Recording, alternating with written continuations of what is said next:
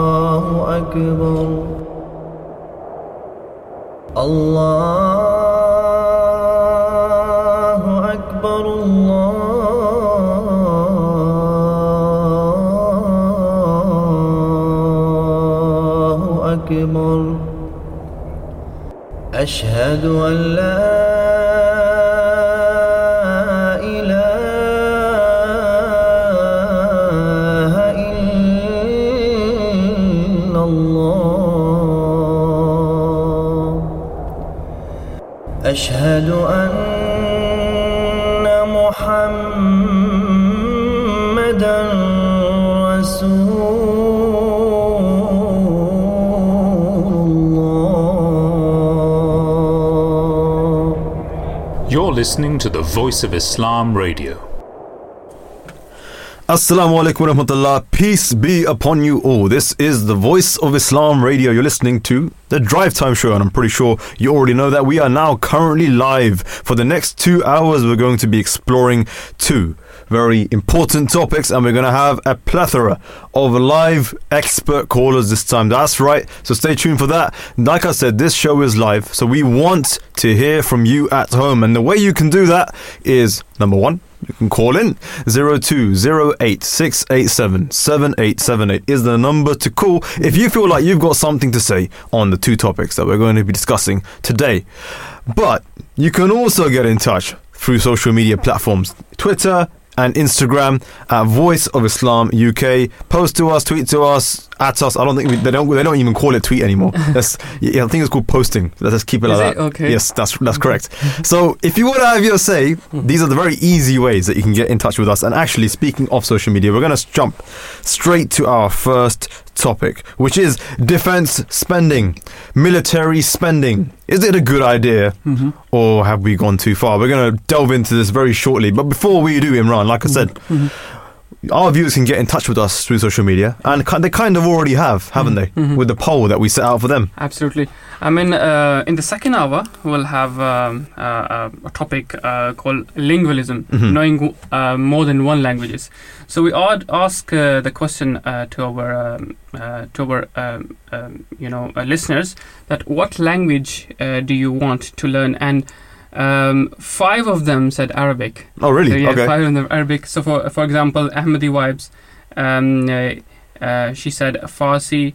Uh, Zainab said Persian. Okay. Um, and uh, Wow. Nabas said um, Arabic. Uh, Aisha said Arabic. Navira said Arabic. Um, Faiza said, said Spanish, and some said English as well.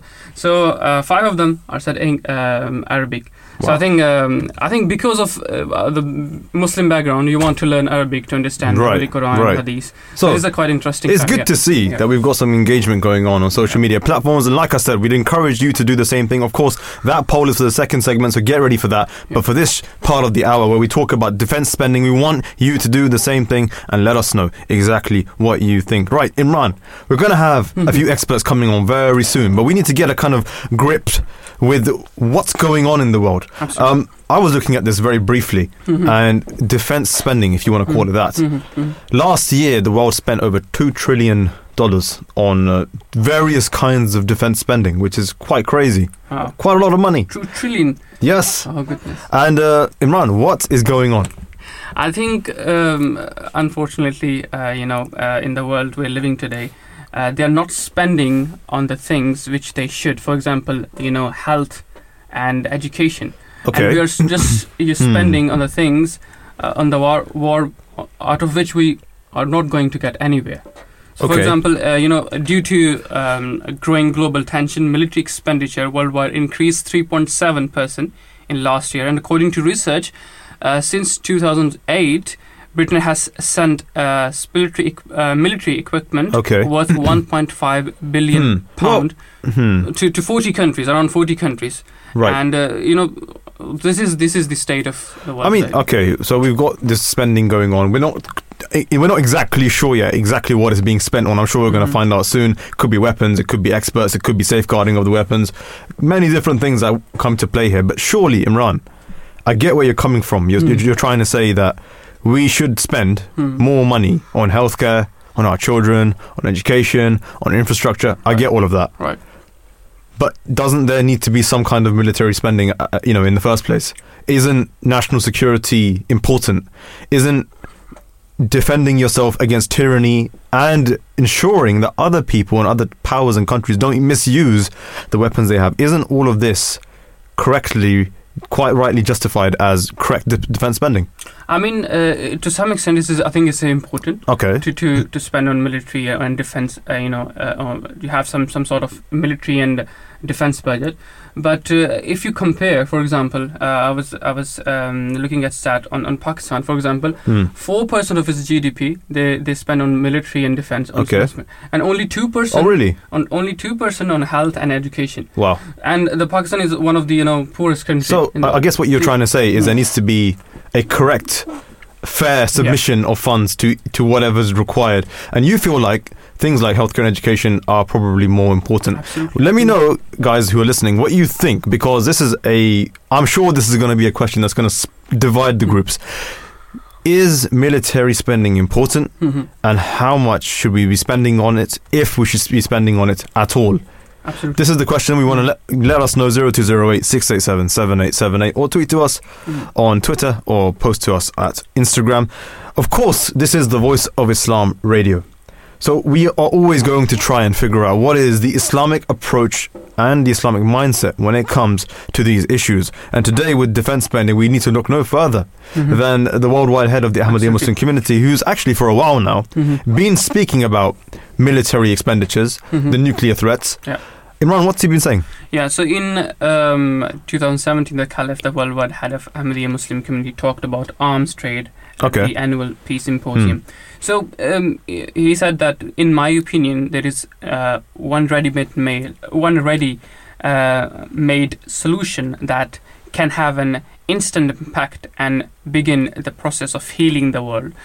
He said that I refer to the international arm trade, which I believe has to be uh, curbed and restricted. Then he continued to state that whilst the primary interest of every nation should be the well-being of Hmm. mankind and achieving peace. So this is uh, he's stating Hmm. that uh, the primary object of every country should be uh, the interest of it, of uh, its subjects and you know well-being of mankind. And then he said that it is a sad truth that business uh, interest and the pursuit of wealth, uh, you know, invertibly taken priority over such concern. So uh, the the government have the responsibility to look after its subjects uh, in every manner, uh, whether it's Hmm. regards to health, whether it's regards to poverty, whether it's regards to education. But unfortunately, we see in this world that we are spending much more on military and defense as compared to you know No, this real is issues. this is quite interesting. I mean, if we look back to the time of the Holy Prophet Muhammad, peace be upon him, Mhm. th- there were military expeditions. Mhm. There was a lot of effort put into defense. I wouldn't say it was trillions or even billions or millions, but there was nevertheless an existent force. And when I looked into this whole argument of should there be defense spending, there are obviously the advocates and those who feel not so strongly obliged to this idea. And those who are advocates obviously are saying that number one, this is first and foremost. You would imagine the first argument they would normally present is it's a defense strategy. Mhm. It's going to protect us. This is actually the number two argument. Mhm. The number one argument, uh, this is a great source of economic income. right. And we already know this because Yeah. military arms are very expensive. We're talking about $2 trillion there. You know, countries spending billions at a time. I think the UK Mm. spent somewhere around 435 billion or something like that recently. Mm. It's a lot of money that Mm. goes into this arms trade. So if it's a country that's dealing with it and they're benefiting from that, that is definitely something that they would True. hope to, to continue. What can be wrong with that? What can be right with that? Obviously, we'll look into this, but this is the proponent that they, they Yeah. try to push. Just, just uh, I have got one stat which I've I think stated previously as well that Britain has sent military equipment worth 1.5 billion pound to 40 co- states, Hmm. most you know susceptible to climate change as well. Ah, a move yes. that could exacerbate both armed conflict and the worldwide yeah. you know environmental. I mean, it's really interesting. Yeah. There is there's a lot of debates about the economic side of it versus the defense, so-called quote unquote defense side of it Mhm. versus the environmental impacts it also has. We're going to be looking into this shortly, but right now we do have with us our very first expert on this topic, and that is Dr. Sam Perlo Freeman. And we're going to be talking to him very shortly. He is a research coordinator at the Campaign Against Arms Trade Movement, a UK based organization that works towards ending, ending international arms trade. Dr. Sam Perlo Freeman, welcome to the show and Assalamu alaikum, peace be upon you. How are you doing today? Alaikum assalam. I'm not too bad, thanks. Thank you very much, Dr. Sam Perlo Freeman. We obviously are talking about defense spending, as many would call it, and like we've just we've just kind of touched upon it, and we're trying to figure out mm. what are the pros and cons of this thing. Some people may argue that defense is absolutely necessary, and the funds that are being spent on it are absolutely justified. Whereas I'm sure with yourselves as well, there are those who feel different to that. But before we go into this, we did introduce that you are with the Campaign Against Arms Trade organization. Could you tell us a little bit about what they do and what the objectives are? Yes, well, we, we, we do basically what it says on the label. uh, we, we campaign against the arms trade.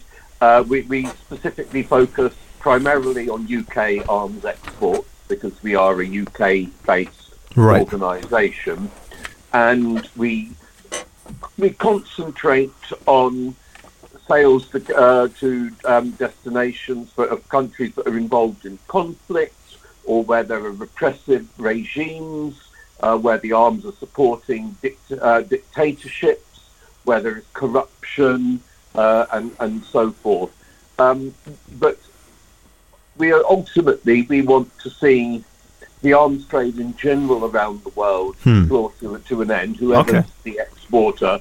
And we want to see those countries that produce arms Right. moving in the other direction, disarming, demilitarizing, Okay. and moving towards a world where security is not based on uh, on the threat and Mhm. use of, of, of massive force and killing. Yeah, D- Dr. Sam. Um, so um, you know we're talking about the um, uh, military, you know, um, budget, and um, I was reading a stat that uh, um, Britain has sent uh, military equi- equipment worth 1.5 billion pound to 40 nations. So. You know, the arm industry currently are the profiteers from war and global tension. What about its victim? And can you elaborate on the wider impact of arm trade? Mhm. Yes. Uh, so exactly how much the global arms trade is is worth uh, in terms of international arms transfers, it's hard to say, but very probably over hundred billion dollars. Um, the UK's share again is not very transparent, but in recent years it's averaged about 8.6 billion pounds a year. Um, so of course, many of the wars that are being fought around the world depend on arms bought from overseas. Okay. If we look at the Saudi-led war in Yemen, uh, and, and and of course the, the fighting on the ground between the parties, that depends um, on arms from overseas. Um, Saudi Arabia uh, receives Mhm. arms from, from the US, the UK, France, many others. Israel has a very advanced arms industry of its own, but for its attacks on the Palestinians, it also depends very heavily on uh, fighter jets and bombs and missiles from the United States. Um, if we look at some of the conflicts uh, around the world, say in Myanmar, where there's been genocide going on, it's Hmm. not the West arming them, it's more Russia and China, a bit from India, Israel as well has been in on the act there. So, in, in so many parts of the world, uh, the conflicts that are going on would not be possible without arms supplies from Right. overseas. And It's uh, legal or illegal or both. Okay. Overwhelmingly civilians that are killed in these con- conflicts. Right, Dr. Sam, I mean, obviously, what you're saying makes a lot of sense to me. I'm trying to figure out, okay, there's a lot of conflicts that are going on. We don't want it to be in the way that they are, in the shape that they've, Mm. they, that they've attributed themselves to become. But from those, the points of view of those who try to justify or advocate for Mm. large amounts of defense spending, perhaps they're not necessarily justifying such conflicts, but they they are saying that there is a need number one, for economic income of a country, for arms trade to take place, or because generally it will increase national security, or it would, um, you know, an in- increased amount of arms or weapon spending f- for ourselves would mean that we can greater control other tyrannical powers. G- generally, what would you have to say to this kind of approach? Mm. Well, arms exports actually bring very little into the economy. Okay. Uh, they're, they're, they're less than ha- uh, in the UK. They're less than half percent of GDP. Oh wow. Now, in terms of a country's own military spending, countries do have a right to defend themselves. Hmm. Um, So, uh, you, you, you know, we're not saying that Britain or uh, countries should just immediately abolish their armies overnight. Um, Right. But we um, we do think that the world spends far too much on the military. Hmm. Uh, last year, according to SIPRI, it was 2.2 trillion dollars in Wow. total. Right. That so many countries, world powers, whether it's the US, Russia, China, Britain, France, are basing their security, basing their approach to the world on the assumption that security comes from massive military power. Right. And this has led to a global arms race. The Hmm, US hmm. and China in an arms are in an arms race, which everyone, the big worry is, will this eventually lead to war between the two? Okay. The um, the, the the US spends well over eight hundred billion dollars a year uh, on the military, by far the, the, the biggest. And in with, with the UK fully cooperating, it's used this to launch aggressive wars Hmm. around the world, which have proved disastrous. First of all, for the people of those countries, Iraq and Afghanistan, but also um, for, for, for the United States and for Britain as well. Okay. Um, so we believe that this focus on militarism as the way that countries seek security, seek Right. to uh, further their interests in the world is disastrous. Hmm. And reversing that cannot be just about one country Absolutely. on its own deciding that they're, they're, they're, Hmm. they're not going to spend anything more Yeah. on the military. But it, um, but we do think things need to move in the other direction Okay. uh, and uh, and uh, and that has to happen both by the biggest countries reducing spending individually and by you- Okay. you, know negotiations and mutual Okay. reduction. I mean, so Dr. Sam, what you're trying, uh, what I kind of understand from this is it almost seems like everybody's panic buying. Like everybody else is doing it, we need to do it too, otherwise Yeah. we're going to fall Yeah. behind. And like you quite rightly said, I think with the situation that currently exists, where it wouldn't really make sense for one country just, just to go like, oh, you know what, I'm just going to ignore everybody else buying it and just stop buying them myself. It has to be an effort that needs to be undertaken through negotiations uh, from an international perspective. Otherwise, you know, it doesn't seem like that some country would want to take this initiative by themselves. Maybe it wouldn't even be fair. So yes, you're right that this needs to be done with the cooperation of all the major powers, and it needs to begin with them. So that's absolutely correct. Uh, and now I, I think I'm beginning to understand Mhm. the bigger picture of what's going on. Yeah. So, Mm. yeah, Dr. Sam, uh, you know the arm trade. So, what do we know about whose hands UK arms, uh, you know, uh, end up, and in the, you know, havoc they are uh, causing around the world, and what is the impact of UK arm contributing to conflict and the climate crisis on, around the world? hmm So for quite a long time, the, by far the UK's biggest customer for arms has been Saudi Arabia, uh, including Typhoon and uh, Tornado combat aircraft, uh, a wide range of bombs and missiles to go with those aircraft, and, and much more, and all the ongoing servicing and support of these aircraft to keep them flying. And along with similar supplies from the US, this has been absolutely crucial in Saudi Arabia conducting its brutal war on Yemen Yeah. over the past uh, eight eight years. Uh, thankfully, currently in a sort of something of a truce, but there's no guarantee that will continue. Uh, at the end of 2021, the UN estimated that um, 377,000 people in Yemen uh, w- would have died um, directly and indirectly as a response uh, as a result of the war. And Wow. Saudi Arabia itself has killed nearly 9,000 civilians directly in targeted attacks on marketplaces, hospitals, residential areas, and other civilian targets. Um, so that's the most obvious and egregious example of where UK arms have been causing horrendous death and destruction in conflict. But there are others. Um, it's sort of often less obvious because it's often components. So, for example, uh, Turkey is a significant UK arms customer, and um, they're involved in wars against their own um, Kurdish population and across the border in Syria and Iraq. Um, but we've also found that UK components, technology, ended up, a crucial piece of technology ended up in Turkish drones, the TB2 Bayraktar drones.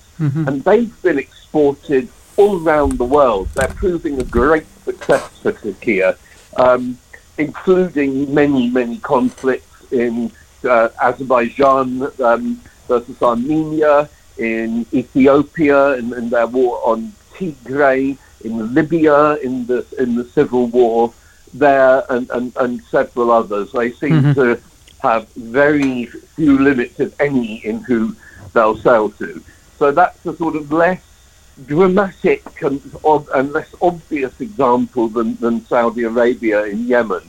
But it is another case where UK arms uh, are contributing to uh, horrendous conflicts. Okay. Okay. Right. So now we kind of, I think, have a very good picture of what's going on in the UK and how we're going to try to approach this is going to have to be international negotiation, communication. Dr. Sam, very thank you very much for coming on to the show today to give us that insight. Uh, we're going to now move on and try to, you know, figure this out and see where this goes. Thank you very much, and we do Thank hope to speak to you again. Okay, Bye. Good, goodbye. Thank you very much. Peace be upon you. That was Dr. Sam Perlo Freeman. Like we said, is a part of the organization called the Campaign Against Arms Trade. He is a, coordin- a research coordinator for that, and we like have very well, you know. Very well, we've learned. uh, Sorry, I had a bit of a tongue tie there. We've learned very well that there is a problem and there is a lot of spending going on, and sometimes this spending actually results in a lot of unjust warfare, a lot of spending which can go sometimes untracked. And it's organizations like these who are trying their best to call out the major powers to come to some kind of an understanding where we can come to a negotiation of agreement between countries around the world because this isn't going to be done by one country. This isn't going to be disarmament for example won't be achieved by a single country. It has to be done together. Having said that we do have a caller on the line with us. We're going to be having a number of callers today. We do mm-hmm. have Mr. I think it's Salim Rahman on the call. Assalamu alaikum. Peace be upon you. How are you doing? Wa rahmatullah. Yes, alhamdulillah, fine, thank you very much. Yes, so we of Uh, course are talking about defense spending right now and whether it's a good idea or whether it's something that's gone a bit too far. What do you think? Definitely gone a bit too far. Okay. So, Why is that? um, so what is, is ultimately all I think on this particular subject is education is needed. hmm People in the decision seat, they need to realize, and this is my thinking, I actually mentioned this to uh, the chief government scientific advisor at an event I went to. All right. end goal of defense is violence. Okay. That's my point of view. Number Okay. one. So you don't you don't think is violence. You don't think there's any kind of good outcome to this. No. Okay. So Hmm. What would you say to those? I I mean, first of all, are, are you completely against defense spending at all, or do you Yes. believe that there is some kind of need for military power to exist within your own country and also around the world? no military power is needed around the world. So how? So what would be your proposal uh, at the moment? Like like we just heard from Dr. Sam, that a lot of countries are seeing this defense spending as a means and a route for their national security, whether that's a large spend or a small spend, whether that means weapons or aircraft or military or having border security, whatever it means, how would you propose an alternative strategy to that?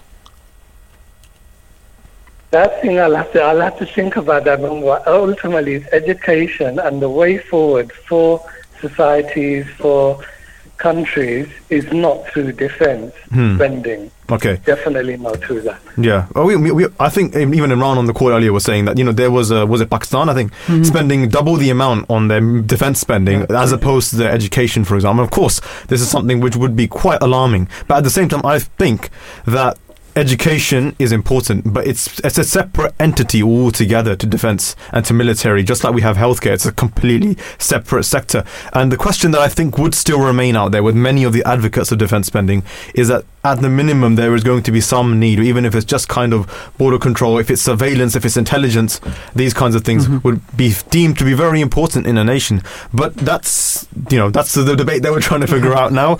Um, Salim, anything else that you would like to share? Ultimately, that's it. I just pray that Allah subhanahu wa ta'ala enables the decision makers to make sense that defense spending is not the way forward for harmonious society. And uh, for friendly relations, they have to actually think, rethink their models. That's all I Okay, no, very much appreciated for your time. Thank you very much for coming on to the show and sharing your views. We really, really appreciate that. Jazakallah. Uh, Assalamu alaikum wa rahmatullah and peace be upon you. And we hope to have a chat with you again sometime soon. That was um, Salim Rahman who came on to give his views about defense spending. Now, Imran, Yeah. you're an imam. Yeah. So I'm going to come to you about this because he did say that kind of defense spending isn't really the best Islamic approach. What, what- we have already spoken about some of the, uh, the words of some of the Islamic world leaders. What else do you have on this? I mean, um, you know, uh, as we're talking uh, talking about, you know, uh, defense spending, and if we talk about specifically on, uh, you know, Islamic view on war, so, um, you know, in in the history of Islam, Muslims were, you know, given the right to defend themselves and to ensure uh, that you know synagogues, mosques, mosques were not destroyed. So, um, Allah the Almighty says in the Holy Quran that permission to fight is granted to those against whom war is made because they have been wronged, and Allah is indeed has the power to help them.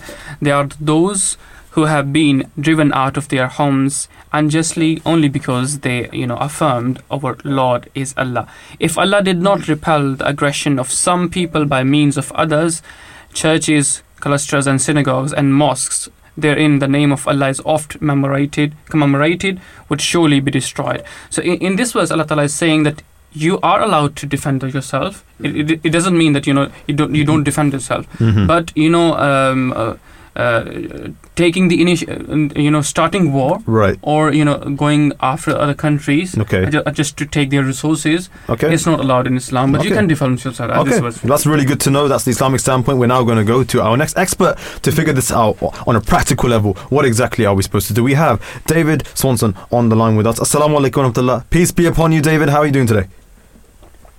Uh, same to you. Thank you very much. Perfect. So, just to let everybody know, David is actually the executive director of World Beyond War, a global non-violent movement to end war. And this sounds like a very important um, objective here. We're going to be talking to you a little bit about this. Why, David, did you actually found this movement, World Beyond War? I mean, what exactly? I know it's pretty obvious by the name, but could you tell us exactly what was the inspiration behind why you began this? Well, a lot of us were a little tired of trying to stop a particular weapon or a particular war or working with attitudes and uh, worldviews that opposed just particular wars or wars by Right. uh, presidents of particular political parties and so forth. We wanted an organization that would oppose all wars, all militaries, all weapons buildup, all militarization everywhere, and that would be global. Wouldn't be uh, an organization based in a particular part of the world. Right. It would be global. That's right. Okay. Education and active Wow. I mean, we've we've already spoken to Do- Dr. Sam. We've kind of already come to this conclusion that you know this isn't going to be something that one country can just get up and be like, "Yep, I've got the solution to this. Let's do it." It has to be something a global effort. Yeah. So so uh, David, uh, doc, uh, David, um, how do you view the risk of escalation with growing global tensions? Like, you know, currently uh, we have a war between uh, Russia and Ukraine, and nations investing significantly more into their military than before. The war in Ukraine has been the worst thing for demilitarization. We're seeing a dramatic increase in military buildup all over the world. And the greatest risk of nuclear apocalypse, according to many experts, according to the scientists keep the doomsday clock, uh, not to mention a nuclear power plant at grave risk as it has no engineers working at it there in Ukraine, uh, and the disruption of, of grain shipments and the disruption of global cooperation on any of the non-optional crises like the climate and homelessness and poverty. Uh, it, it, it is uh, a, a war that can end only in compromise or nuclear apocalypse, and you have both sides defining compromise as treason. Uh, Hmm. So how does it?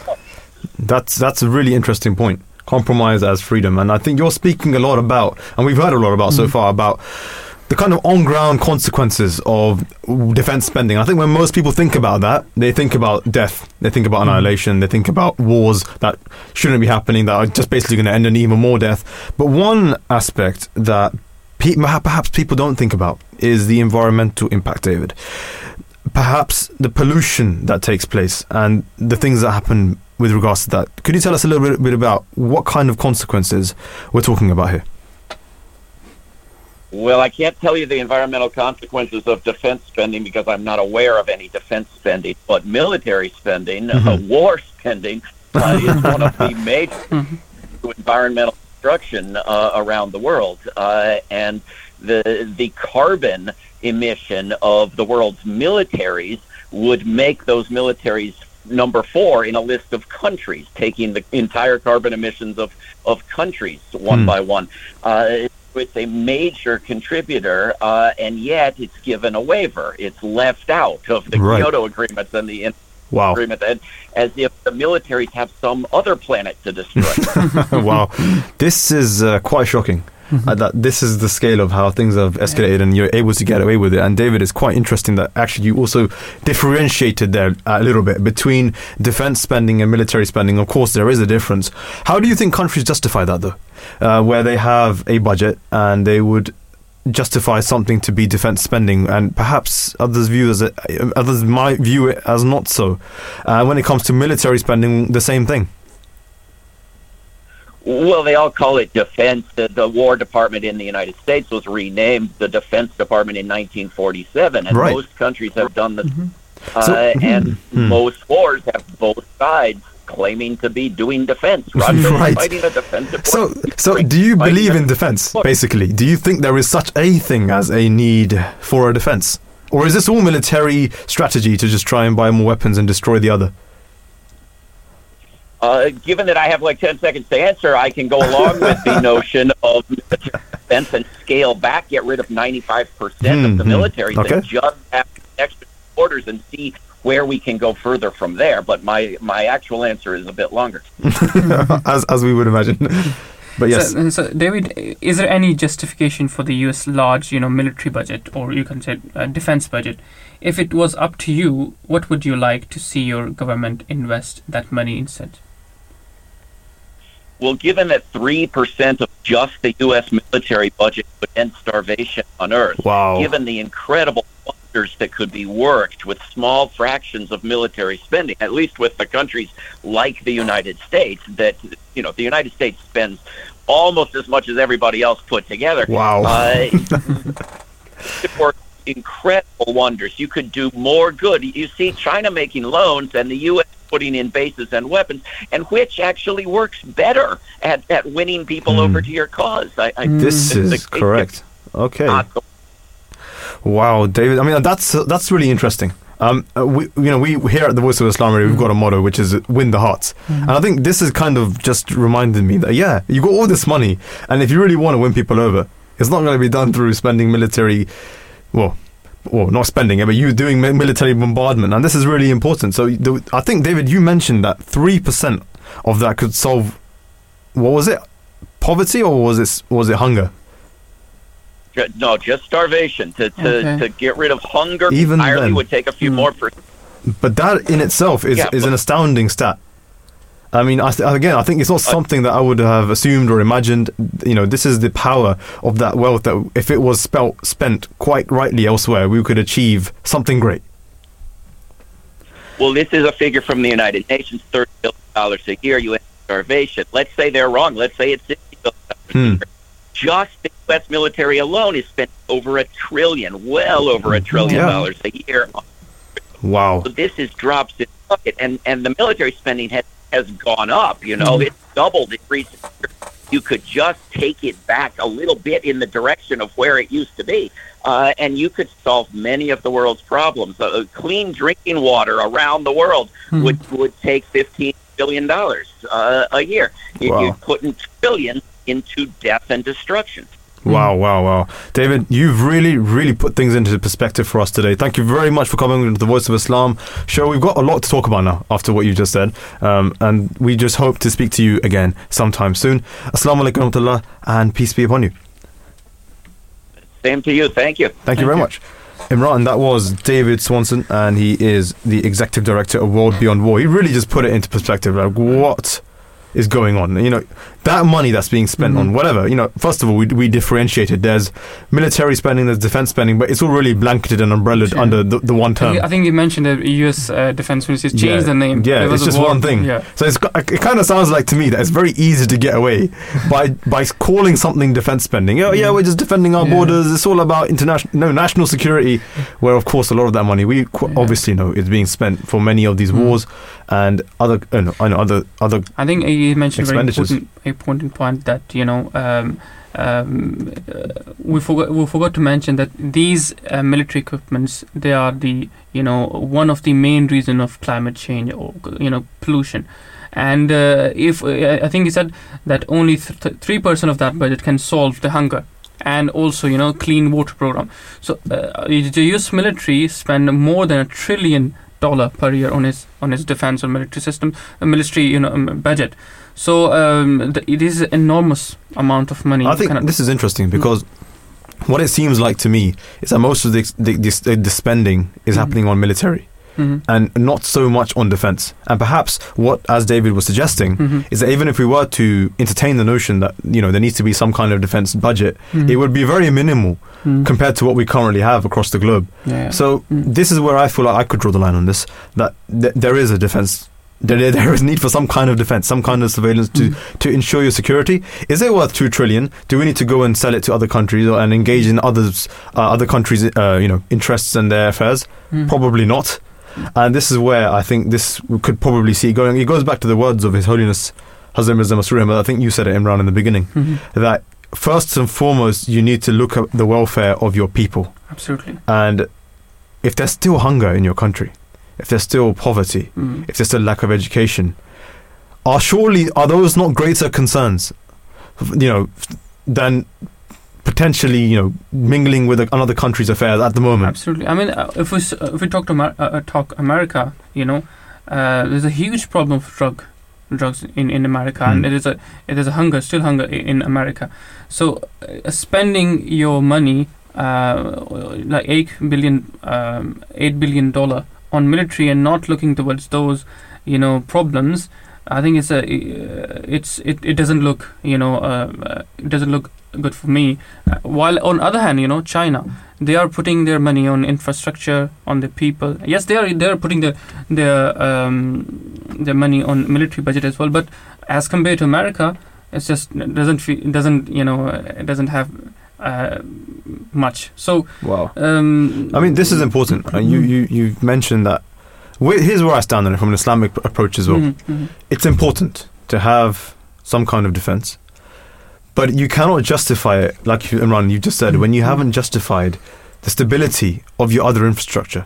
Yeah. And I think this, if I go back to the time of Hadrat Umar radiallahu anh, who was the second caliph of Islam, where he established things like roads, taxes, charities, welfare um, states, Mhm. where you could have benefits, for example, mothers, children, fathers, they could go, you know, go to sleep knowing that they would have some kind of stipend the next day if they were not able to get something, schools, education, all of this was established. Hmm. But at the same time, Hazrat Umar radiallahu anh, remember this was a whole new civilization, also established an army. He did do it. It's not like he didn't do it. Mhm, mhm. And that was there, protecting and patrolling the borders of the Islamic governance at that time.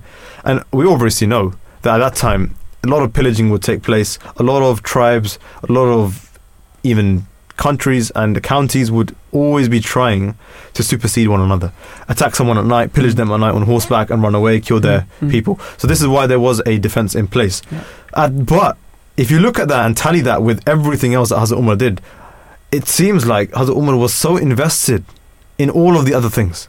Whether, like I said, whether it was building infrastructure, Mhm. building bridges, building schools, building hospitals, all of this was something that was not really heard of Yeah. before he had come. And that tells you that he had a great focus on those things. Absolutely. I mean, you mentioned a great point that Islamically, if you look at Islamic history, Hazrat Umar radiallahu ta'ala anhu, Hazrat, uh, uh, Abu Bakr Siddiq radiallahu ta'ala, they, they have some sort of military, but their first and foremost, uh, you know, uh, uh, responsibility uh, uh, was to, do, to discharge their duty towards their subjects. So they uh, did make, you know, um, uh, with regards to education, infrastructure, and uh, he created a you know Baitul Mal from which you, you get stipends for, for the poor people Yep. stuff like that so so he, he he created opportunity of jobs so everything after everything then obviously you have to have some, sort of military. I've got a very you know um, interesting f- uh, fact regarding you know current situation. So russia russian military expenditure increased by approximately 9.2% last year to 86 billion uh, dollar. And Ukraine's military spending was 4 point, uh, sorry 44.0 billion last year, an increase of 640 percent. Wow. so uh, then you you- uh, can you can you know uh, look that after war they have increased their budget 640 percent the budget Wow. and not putting their resources to the people and to the subjects. you know, it's, it's, it's, it's, it's like we almost don't think about it exactly what the scale of this is. Mhm. Because it's not just about buying weapons. Yeah. Yeah? You can buy a weapon, you can buy aircraft, you can buy munitions. hmm It's also about the maintenance as well. hmm You need Yeah. to make sure that they're working, they're being, you know, they're being maintained, they're being cleaned, they're being updated. That's one part of it. hmm Then you bought weapons for security, but you need to buy security to secure the weapons. All right, you need a whole infrastructure to protect your arms, and that's a whole thing which the taxpayer also has to pay for. hmm And all of this, and for example, there are certain things like vessels, aircraft, even nuclear weapons, hmm which require experts to be dealing with them. Right. Always main checking that they're fine, that they're not they're not becoming a hazard themselves. The upkeep of them that in, in itself is a huge cost. That obviously we have to upkeep alongside the purchase of weapons itself. So, like David said in the beginning, you know, we we thought that the arms trade brings in a lot of money, but it wasn't. It was maybe 0.4 percent of their of their total income revenue, right? hmm Which isn't that much Yeah. actually compared to Mm. probably what they're spending. Mm. Is it justified versus versus what they're bringing out Yeah. versus what they're bringing in? Mhm. You know, it's kind of like uh, I you know, I was speaking to my wife the other day. I'm Mhm. like, you know, maybe I should buy like a. I mean, sometimes I skateboard here and there, and I'm thinking maybe I should buy some good one to commute to work. And, and, in the back of my mind, I'm like, am I really justifying it? Because I'm going to spend a lot of money on the skateboard. Is it going to really save me the kind of money that I'm thinking? Mhm. And obviously, if we scale this up on a military perspective, is this argument Mhm. of it brings in money really that justified compared to everything that we've just spoken to? What do you think? Absolutely, I think it it doesn't justify because uh, because the amount of spend the amount of money you're spending on on the uh, on the military and defense, it doesn't uh, really you know uh, explain or doesn't really you know uh, justifies uh, the thing. On the other hand, this that money is causing harm to the people. For example, I think I think it was uh, our first caller was saying that we are, most of our UK's weapon, the, our, we're selling our weapon to uh, Saudi Arabia and uh, you know uh, Saudi Arabia have a tension with with his neighboring country, and uh, approximately more than thirty thousand people were killed because of indirectly or directly because of the you know UK's uh, military equipment. So I think we really need to look in this time. That's absolutely right. And we do have, we're coming to the close of this show, and we've had a lot of discussions so far, a lot of experts coming on with their insight. And we do have Lindsay with us on the line right now, who is a program director at National Priorities Project at the Institute for Policy Studies. Welcome to the show, Lindsay. Assalamu alaikum. Peace be upon you. How are you doing today? I'm well. How are you? Excellent. We're doing really well. We're learning a lot about defense spending, the military spending that comes within that, and exactly the impacts that it's having around the world. Um, Lindsay, could you tell us about your project, the National Priorities Project? We've heard about a few other projects today, and you know it's been really, really amazing to learn about that. What is the idea behind the National Priorities Project? What are your objectives? Well, National Priorities Project was founded in 1983 when, in the U.S., President Ronald Reagan was overseeing a big increase in military spending, um, and alongside that, a big cut in spending on social programs. So, uh, people were seeing their, you know, pr- federal spending was being cut on everything from, uh, you know, nutrition programs and, and food and hunger Right. programs to local libraries and everything else. Uh, and ever since then, we've worked on changing the U.S. federal budget so that those priorities are shifted, so that Hmm. we're not spending so much on the military uh, and spending more on human needs here in the U.S. and and inter- internationally. Wow, that's it. Uh, Lindsay, you know, um, having a large military, uh, one negative aspect of that is um, the bad effect on climate. So, in what ways is militarism blocking the green transition? And what first step could be, you know, taken to reduce military spending to protect our climate? So there are so many ties between militarism and climate. One of them for the U.S. is that the U.S. is both has the largest military on Earth and the largest military budget on Earth, um, and we have military installations, more than 700 of them around the world. Wow. We're putting tremendous resources into this. Uh, we have a military budget that's approaching a trillion dollars. Wow. Um, it's huge. It's it's three times the next uh, military budget on Earth, which is China. So we're putting huge resources into our military. And at the same time, we're also the country that is responsible historically for the most fossil fuel emissions. So, out of all the countries on Earth, we have spewed the most fossil fuel emissions um, that are what creates climate change. So, we have a huge responsibility. Um, and we are still, we're not the number one emitter today, but we're still in the top two. So, we have a huge responsibility. Um, and what we need to do is shift those resources because we have those resources. Um, we're a wealthy country, we, but we're putting so many of those resources into the military. And so, what we need is a massive shift Wow. of resources Okay. away from militarism and into climate solutions. I mean, Imran, it kind of reminds me of uh, His Holiness Mirza Masroor Ahmad. He's the worldwide head of the community of the Ahmadis. And he also, also said something similar to this that a lot of people talk about climate change and the environmental impacts that it would have, and they're very concerned. But they tend to forget that when it comes to nuclear weapons, when it comes to military im- establishments, they have a large contribution to this, and we should really be heavily focusing on that. And this is exactly what we're talking about right now. But like you said, Lindsay, in the beginning, uh, you're trying to get the priorities right, if if it, if that's what it is in a nutshell. And the U.S. military budget, as you've already alluded to, is pretty big. Um, uh, you know, one of the biggest, I would say, in the world. So, what exactly um, are are you first of all trying to achieve with this, and where currently is this funding going specifically? Well, the U.S. military, like I said, it is it is the largest military budget in the world um, by quite quite a lot. Quite a margin. Um, about half half of that budget every single year goes to for-profit corporate military contractors. Um, almost all, m- all of them based in the United States, although some based in other countries. okay. Um, there are con- there are the top five military contractors um, in the U.S.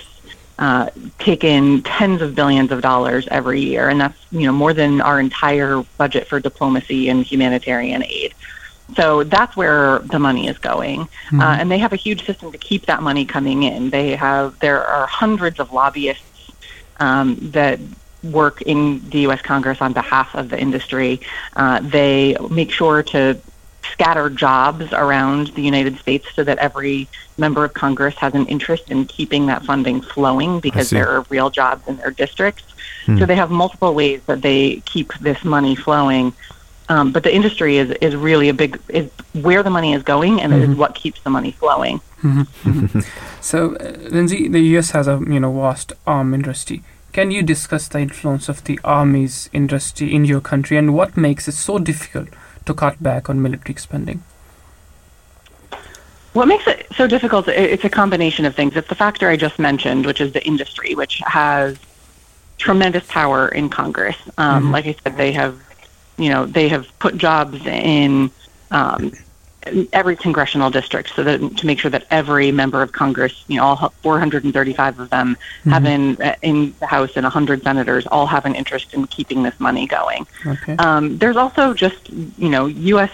politics um, where the vast majority of people in the United States, and certainly the majority in Congress, still believe that the U.S. should be a hegemon in the world, still believe that the U.S. should be the single superpower um, in the world. And that's a big driving force right now. Uh, If you listen to folks in Congress, um, you'll hear talk about China constantly and how China is threatening the U.S.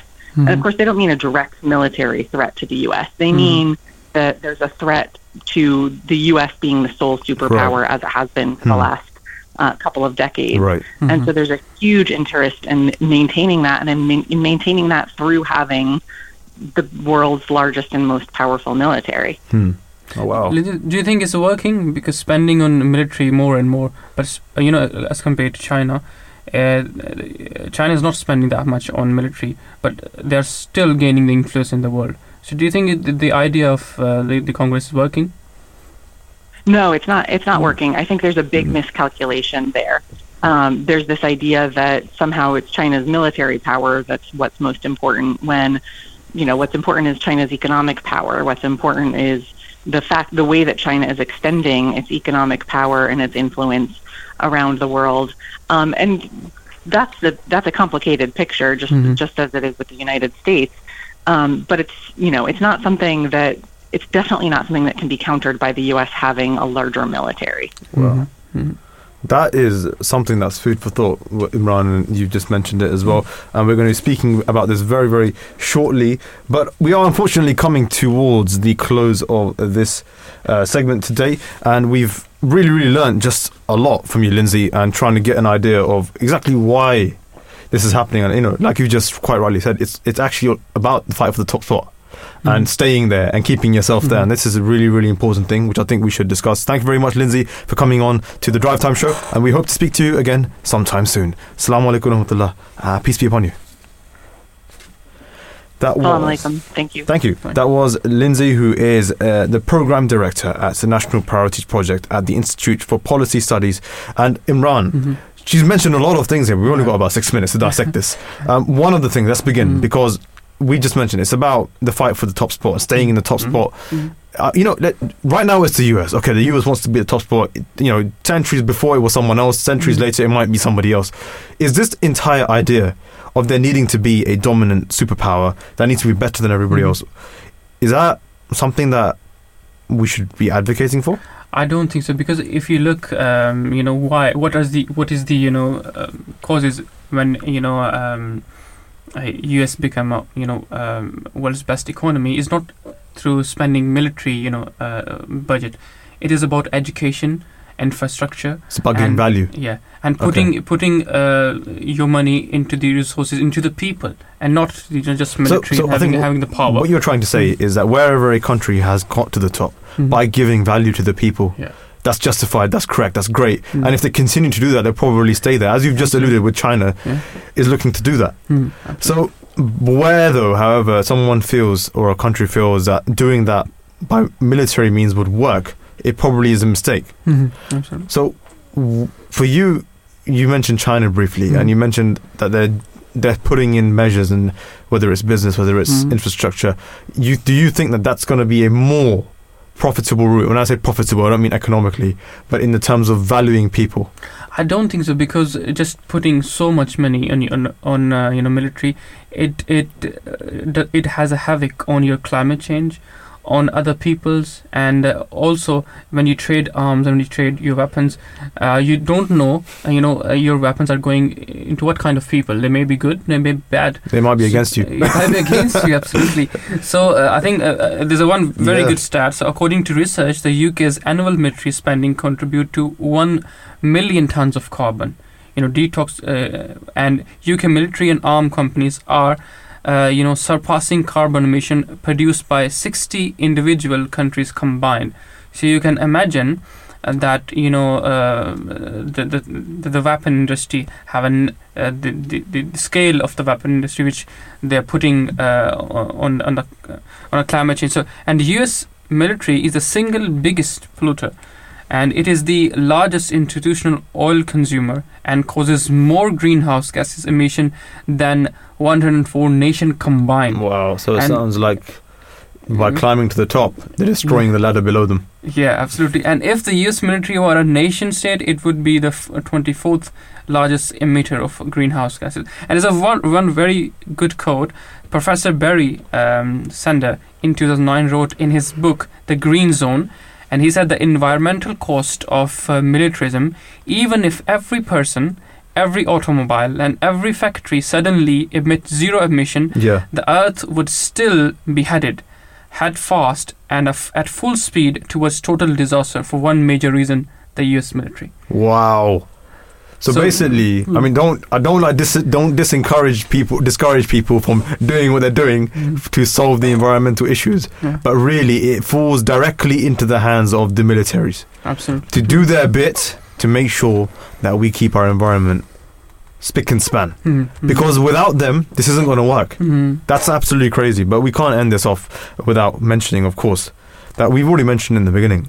But His Holiness has been for a long time now, has been speaking about the threat of munitions, of war, and of military expenditure. Mhm. Do you want to tell us a little bit about? Absolutely. So, uh, in His Holiness, the head of Ahmadiyya Muslim community, in, in, in his speech in 2019, uh, he talked about the risk of escalation of conflict. He said that the world is being, uh, you know, pledged by the blood-soaked strain of controversial warfare, in which uh, destructive weapons of mass destruction are being used to crush nations and to extinguish the uh, future prospects of the coming generation. In our selfish quest for wealth and power, we are ruthlessly destroying the prospect of today's youth through a never ending stream of perpetual injustice and savage cruelty.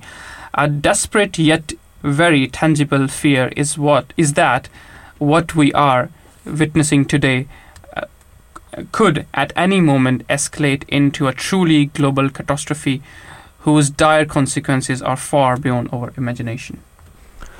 I think that pretty much sums it up. We, unless the globe, the world, together Mhm. works on this issue, I think all of the experts have been quite unanimous on this as well. That we're not headed for any kind of rainbow at the end, Mhm. or any kind of pot of gold rather at the end of this rainbow. This is not going to end well, Absolutely. and there needs to be a curb on this. I mean, rather than you know living uh, behind a legacy of prosperity, we are investing our money in in nuclear power and in just military Hmm. uh, spending, and we are n- what what lesson we, or what you know conduct we are giving to our future generation generation. So that's the thing. That that's the question we need to ask ourselves. Yeah, absolutely right. Mm. And with that, we come to the close of the first hour on defense spending, military spending. Absolutely waste of money. Call it whatever you want. It's Mhm. up to you. But that is how it is. And we're going to be coming, go, going now for the news, and we're going to be coming back after that for our next topic, talking about languages. How many can you speak? Is it good to speak a lot? We'll find out very soon after this short break and the news, which is going to come now.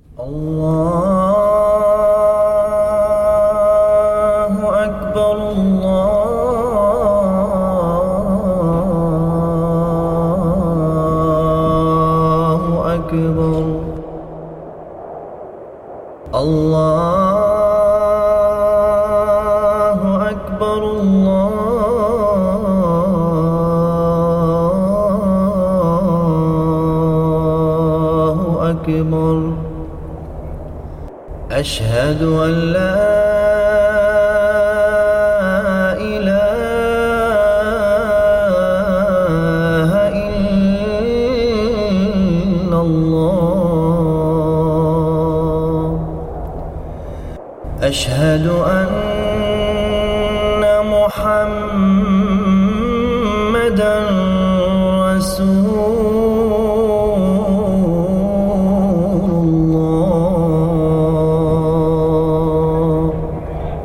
listening to the Voice of Islam Radio.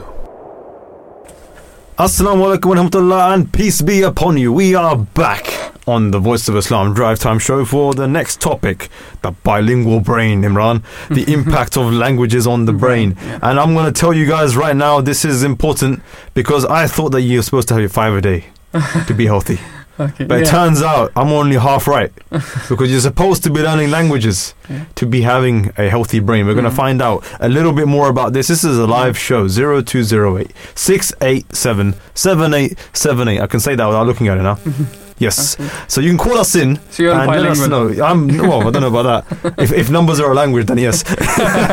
but yeah, social media is another place where you can get in touch with us. That is Twitter and Instagram. Get in touch with us. Let us know how many languages do you speak. Do you think it's made you a little bit smarter? Did you do well? In your GCSEs because you know a few languages extra. Mm. We did a poll, didn't we, Imran? Yeah, so we, we have a poll. What language do you want to learn? And uh, we have a, a quite surprising uh, reply. So uh, five of them said Arabic. And uh, for example, uh, Read With Me um, said French and Arabic. Um, Zayan said Persian. Faiza said Arabic. Hmm. Uh, Faiza, another Faiza said Spanish. Aisha said Arabic. Uh, Navira said Arabic. Uh, and uh, another guy said Arabic and English and Persia. So uh, we have a mix and uh, you know mixed response, but most of the um, people said Arabic. Okay. So I guess it's because um, as a Muslim background, you want to learn Arabic because you you can understand the Holy Quran in a better way, and also um, you know um, having speaking Arabic. It does give you some advantage if, if you want to travel. For example, Hmm. I was um, um, two months ago, three months ago, I was in Morocco, and I have um, I, I I can understand Arabic and some words here and there. I can speak as well. And uh, a police guy came to us, and um, he said to us that you're not guys, you guys not wearing seat belts. oh no. So we were wearing. Me and my brother we were sitting in the front seat, but uh, w- our family is sitting in, in the back seats, and he was saying that your family at this uh, you know back seat they're not wearing belts, and. Um, because of that, you have to pay for something. It like I Like think a fine. Fine for like Okay. if I convert to the US pound, it's about I think uh, 150 pound. Oh, raw. So uh, in UK, you just have to you know Whoa, see quite rightly. Yeah. Okay. so in UK, you have to just you know um, uh, wear your seatbelt uh, if you're sitting on the front seat. But here, apparently, there was a law there that you have to all of the passenger have to wear the seat belts. Right. That, So- that's enforced. You know, I'm not even sure about the UK law. I think you have to wear it in the back seat as well. Is it? Oh, it's, no. it's just the Yeah. it's just the fact that it might not be Uh-huh. as so much enforced. But the Yeah. point is Mm. that you you were able to converse with that guy. I, w-. I was able to converse with the, the guy in Arabic. Yeah. And, uh, And he let you go. uh, he let me go. Come on, man. This is the first and foremost benefit of speaking different languages. But of course, Imran, you seem like an intelligent guy. How many languages can you speak right now? Um, um, basically, my mother tongue is uh, um, Punjabi and Urdu. so I can, that's I can two. See, yeah, That's two and languages. English I learn in school Okay. and here also, Okay. and uh, some little bit I can say Arabic. Yeah, okay. Let's let's test your intelligence. What's five plus five? yeah. Oh, is the Earth round or is it flat? around. Some say Ooh. flat. Ooh, I'm just kidding. Uh, We're going to obviously find out what is going on with all of this. We have a couple of experts lined up as well Mm. to tell us about exactly what it can do for you. But Imran, Mm. let us know exactly what we have so far in terms of the research information. Absolutely. So, um, you know, in this in this um, show, we will delve into the intricate relationship between languages and the brain. You know, um, unraveling the cognitive be- benefit and challenges of bilingualism, Hmm. from enhanced problem-solving skills to potential delays in cognitive decline. We'll navigate the uh, latest research, personal stories, and expert expert insights, and discover how speaking multiple languages shapes, you know, neuro uh, your neurological uh, pathways, influences, uh, you know, cultural perspectives, and open new horizon for communication, Hmm. and understand the profound impact language have on our brain, fostering a multicultural appreciation for the mind's incredible adaptability. So, a survey of 2,000 uh, UK adults was Hmm. conducted by Replay in October 2021 By Preply, yeah. yeah properly and and um, and found that over a third i.e. the uh, 36% of UK adults can speak more than one language fluently and this means there are around uh, 24 million uh, bilingual adults in the UK and a study also suggests uh, conducted by the uh, University of Plymouth said that uh, almost 20% of children of UK, uh, of school uh, age in the UK are bilingual. So I think um, that's the, a trend in the UK and in and global as well. Um, is that um, one should have um, um, um, learn mo- m- uh, you know language more than once, um, more d- dual languages or th- three languages. So you, apparently it have a good effect on your mind. I mean, we're going to obviously find out about the hard statistics of all of this quite soon and kind of exactly how it works. Mm-hmm. 0208 is the number to call. We want to know do you guys speak multiple languages and how has it affected your life, day to day life? Have you had any encounters where you felt you had the edge Mm-hmm. and has it impacted you in any way? Before we do find out from you all listening to us right now, we're going to take on our first expert, Dr. Evan Ashworth, who currently works as a lecturer in the Department of Communication and Journalism at the University of New Mexico in the US. And he's received his PhD in linguistics from the University of New Mexico in 2013. Welcome to the show. Assalamu alaikum and peace be upon you, Dr. Evan. How are you doing today? Oh, very good, very good. Thank you so much. How are you? Excellent. We're doing very well here. We're, we're onto something right now. Some profound breakthrough, and I hope you've got the answers for us. Um, before we do, though, could you tell us a little bit about your background in linguistics? What got you there? And what's inspired you to be where you are? Absolutely. So uh, back in 2003 is when I just really officially determined that I wanted to enter the field of linguistics. And that's when I received uh, my bachelor's degree in that field from the Right. University of New Mexico. Uh, it was around that time that I just had received contact from my uh, would-be future dissertation director who invited me to participate in a language preservation project. And at the time, I was very interested in it and didn't know how to get my foot in the door. And so that was what really introduced me into uh, the research that I continue today, which is on an indigenous language called Tewa, which is spoken in northern New Mexico. Mm-hmm. Wow. Okay, so um, Evan, um, what you know initially sparked your interest in studying bilingualism and uh, and the brain? Yeah, so I guess that sort of interest had really existed throughout my whole life. I guess when I was a young child, I just remember being really interested in accents and celebrity impressions. So I think I have always had this interest in the bilingual brain since I was a very young child, even though I didn't know it at the time. Um, and then just through my undergraduate and graduate coursework, I was just I learned so much about the benefits of bilingualism and multilingualism, and um, that again sort of happened around the same time when I was introduced to Tewa, this indigenous language that I'm working with. Mm-hmm. Uh, and so it, it it was ultimately, I think, a combination of coursework and just experience working with people in the communities and learning what it is like to speak that language and how it sort of represents their own uh, worldview, if you will. Mm-hmm. Wow. So, uh, Evan, I mean, Evan, just sorry, forgive me. I'm on your YouTube channel right now. I've actually navigated and I Oh. found it. Yes, indeed. Uh, Evan Ashworth, you've almost got 70,000 followers, by the way. Very close.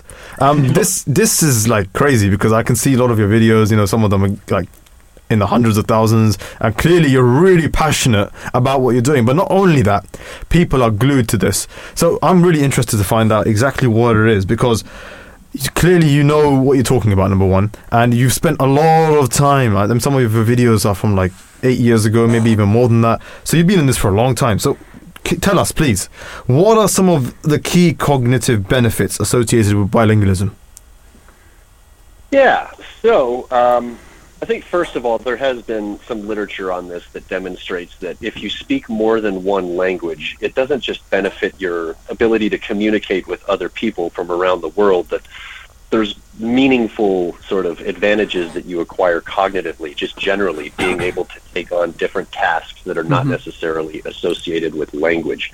There's a broad literature on that, and uh, my apologies, I can't draw from the many names of these studies here. Um, so that's one. But actually, the more interesting question that kind of brought me to bilingualism is this, the sort of, I guess, worldviews that speakers have in their heads when they speak multiple languages. Um, because you know, speaking one uh, language like English is totally different from Tewa or from Navajo or French or whatever it is. So um, I, I think what's really interesting to me, this notion of being bilingual or multilingual, is that the speaker is essentially attending to different aspects of their reality based on the language that they are speaking. Hmm. That's quite. So uh, let me try to give you an example of that um, because that, that that means nothing maybe in the abstract. Mm-hmm. But for example, um, like if we just sort of look at the color spectrum Hmm. and the many ways in which the human eye can perceive the gradations in the color spectrum.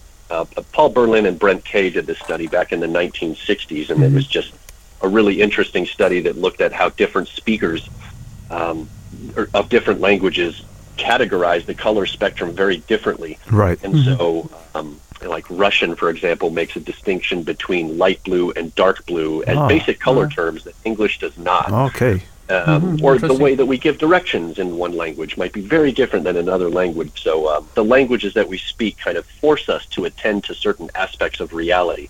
Uh, And that is what, what really drew my interest to bilingualism and multilingualism. Wow, hmm. you know what? You've got me thinking at the moment. like I can only speak English, Arabic, Urdu, and a bit of like a bit of Spanish, and I'm just trying to think that oh my, there must there must be loads of things. Evans mentioned this. There has to be lots of things where. I, I would even I would almost call it a limitation of a hmm. language at certain points where there's a there's a, certain language that's able to express something a little bit differently and it opens your kind of horizons of thinking mm-hmm. and I, I want to know from obviously everybody Right. listening at home as well do you have any examples within your own languages but Evan please go on because this is this is kind of getting really interesting in the way that I want to know. Do you have any more examples, um, even if they're broad examples, of how having different language, the knowledge of different languages, kind of broadens your perspective, you, the way you kind of interpret things? Is there is there anything that we have on that? Yeah. So uh, another example that I could think of is a language that I studied when I was younger, which is called Quechua, and this language is uh, actually the most widely spoken indigenous language in North and South America. It Okay. has several million speakers. I would still argue that it's potentially endangered, but that's another uh, matter altogether. Mm, Um, the thing that I remember about Quechua is sort of the way that they use metaphors is, is different than the way that metaphors are used in English. Okay. So, like in English, for example, when we say um, we're, we're looking to the past, we use spatial reference, like looking behind us. Mm-hmm. So we take a lot of these spatial terms, like in the back, uh, Yeah. behind, and we use that as a metaphor to refer to the past. Hmm. Uh, but Quechua doesn't do that. And indeed, a lot of other languages don't do that. So um, there's questions as to whether this might, for example, uh, refer to, say, the writing system. Um, English is written from left to right, so perhaps as a result, English speakers might envisage the left as being uh, representative of the past, Wow. and then moving towards the right is representative of the future. Uh, and then there are writing systems uh, like, well, Arabic. Um, Farsi, uh, I think uh, Hebrew does the opposite, where they go from the right to the left. Hmm. And so I think just never mind writing, but also more specifically the language itself. Um, we don't think about this a lot if we're non-linguists, but just the way that we speak the language sort of That's absolutely again, right. forces us to attend to certain aspects of reality. You're absolutely right. I mean, I am not a, linguist. Okay, so I mean, what I can already pick up, uh, you know, from Arabic and Urdu, for example, Imran, you might you might agree is like we have a system where certain pronouns, certain the certain ways you address people, you have certain terms that you might use for youngsters, certain terms that you might use for hmm. someone that's a bit older, someone hmm. that you might respect, someone that's closer to you as a friend. Whereas in English, I might immediately there might be words for them, but I hmm. might immediately turn to just you or something very basic. Right. And I can think, oh wow, there's loads of different ways to express that single pronoun, and mm-hmm. that depends, I guess, on on what kind of language you speak, what kind of culture they mm-hmm. have, and what kind of understanding they have on on life and society around them, and that that's amazing. So mm-hmm. that really tells me that Yeah. yeah, the more you learn, the better you know, and the better understanding you probably have of the different Sure. cultures that exist. That's amazing. You've actually raised up another example that I wanted to bring Oh, in. no. because it has to do with this notion of gender. Um, All right. Gender thing that has a very different role in, say, Spanish than it does Yeah. uh, in English. even in other Arabic, different yeah. languages. So, you're right, Arabic. So, regrettably, I know very little about that No, that's language. um, with respect to, to Spanish, maybe Arabic is like this too. You could confirm that Yeah. Spanish is uh, like gender is an obligatory part of the language. Every noun has to get either a feminine or a masculine sort of. Yeah, you know, name, if you will. It's either la or el. yeah, yeah. Um, I don't know whether that's the same in Arabic. It's almost the same. I would say for most, uh, there's a lot of words that carry that rule, and th- and in Arabic also we have g- gender is almost non-specific. There are certain words which are uh, assigned the, the, the sort of feminine, let's say, uh, attribute, attribute, but they're not. So, for example, the word tree is shajaratun. It's a feminine word, but there's nothing inherently Feminine gender-specific Yeah. about a tree. So that's quite interesting. But anyway, Right. anyway, Right, right, right. And what I wanted to mention off of that is that there's this really fascinating study. This was published uh, 10 years ago, and I forget the author's names. I should remember because I talk about this to my students in class. But they did this fascinating, fascinating study where they took speakers of Spanish and speakers of Italian, okay, and those are both languages in which grammatical gender is obligatory. okay, Um, so you have to say, you know, the, the sun is masculine and the, the moon is feminine, even Yeah. though, as you Okay. recognize, there's nothing inherently masculine or feminine about either one, Hmm. uh, or at least sort of a priori. The Hmm. interesting thing in the study is that they found out that sort of a posteriori, or after speakers, you know, have had this life experience of speaking English and Italian, Hmm. um, they tend to associate in Italian, they they associate forks with being uh, feminine because in Italian it's la forchetta, ah, but in Spanish it's it's el tenedor. So speakers of Ah. Spanish associate forks with being more masculine, and the Mhm. evidence came from like let's use these cartoons where we have forks talking to other forks, and speakers of Spanish would consistently apply a masculine voice to the speaker of a fork, whereas Wow. speakers of Italian would Wow. consistently apply a speaker of uh, like a feminine voice to it because of the gender systems. Wow, hmm. you know, I don't even know why. I'm just getting so excited about hearing about all of this because it is. It's just really quite mind mind blowing. I could, I could kind of see Evan. I don't know if this is something that you already knew when you started to study this, or something that you gradually, you know, came across. But this is like for people that haven't looked into this field or, or are considering a path. Hmm. Maybe this is the one because there's so much to. to I, Evan, is there a st- is there still a lot still to unlock? Let's put it that way in this field. Yes, uh, there there is a lot. I think there's actually uh, a nice analogy here to be made with the field of biology. I feel that biology and linguistics are perhaps two of the only disciplines in which the Hmm. practitioners are sort of presiding over the disappearance of their own objects of inquiry. Hmm. So, I mean, biologists they're looking at all these disappearing species uh, Hmm. as a result climate change and so forth. I see. It's really the same thing with English, uh, or sorry, with with language. So Mhm. maybe not a result of climate change, Hmm. uh, or directly anyway, but Hmm. um, when there's so many languages in the world that remain understudied because they have so few speakers, they're rapidly disappearing. So it really is a race, not just to document them for posterity, but to try to understand sort of through the grammar the inner workings of these language and how just how widely varied language structure can be across the world's languages. All right. So, Evan, uh, do, do you mind if I ask you how many languages you, do you know? this is an embarrassing question to ask. I always, I always say I'm working on one. I mean, I'm I'm a native speaker of English, and I, I'm conversationally proficient in Spanish, and probably a little bit less so in Tewa and Quechua. Okay. But I, I wouldn't say confidently that I know any other language other than English, which is uh, perhaps Hmm. surprising to hear a linguist say, or uh, depending on who you talk to, embarrassing. no, I, I mean, I, uh, you know, like even with us, Mm. so we studied what is it? We studied in Islamic theology colleges, and Mm. I- I I think it comes down to how you're going to use the language and what you need to know about it. Because even for me, Imran, I know you went to, to Morocco. You said you, Mm-hmm. you know you can speak a bit of Arabic. The Arabic that I know mostly stipulates and is beneficial around Islamic literature. Mm. If I go to Morocco or Egypt or anywhere else, I cannot speak their dialect. Mm. Number one, mm. and if I do. They'll probably laugh at me. so, Right. I mean, it, it depends on really what you're going to use Yeah. it for. Is it for a scholastic use? Is it for research use? And it really depends on that. So, I, I, I believe, Evan, that your your holistic uh, understanding of these languages must be most more elite than perhaps even the adherents of those that speak it uh, locally. Let's put it that way. So, Well, thank you. So, but yeah, So, uh, Evan, um, uh, I want to know because some people they they do not show any interest in lear- learning languages. Uh, so, what drew you to to learn these kind of languages in your childhood? Maybe some some incident, or uh, maybe your parents, maybe your environment. What drew you to to learn these languages? Yeah, yeah, that, that's a really good question, and I think um, I think part of this has to do with the fact that maybe I grew up as an only child, and so I needed a lot more time by myself. I had a lot Hmm. more time by myself to just play around and be myself and explore the space in my own head, if you will. And I guess there's maybe a genetic aspect of this too that some people feel like they're that naturally that languages come more naturally to them.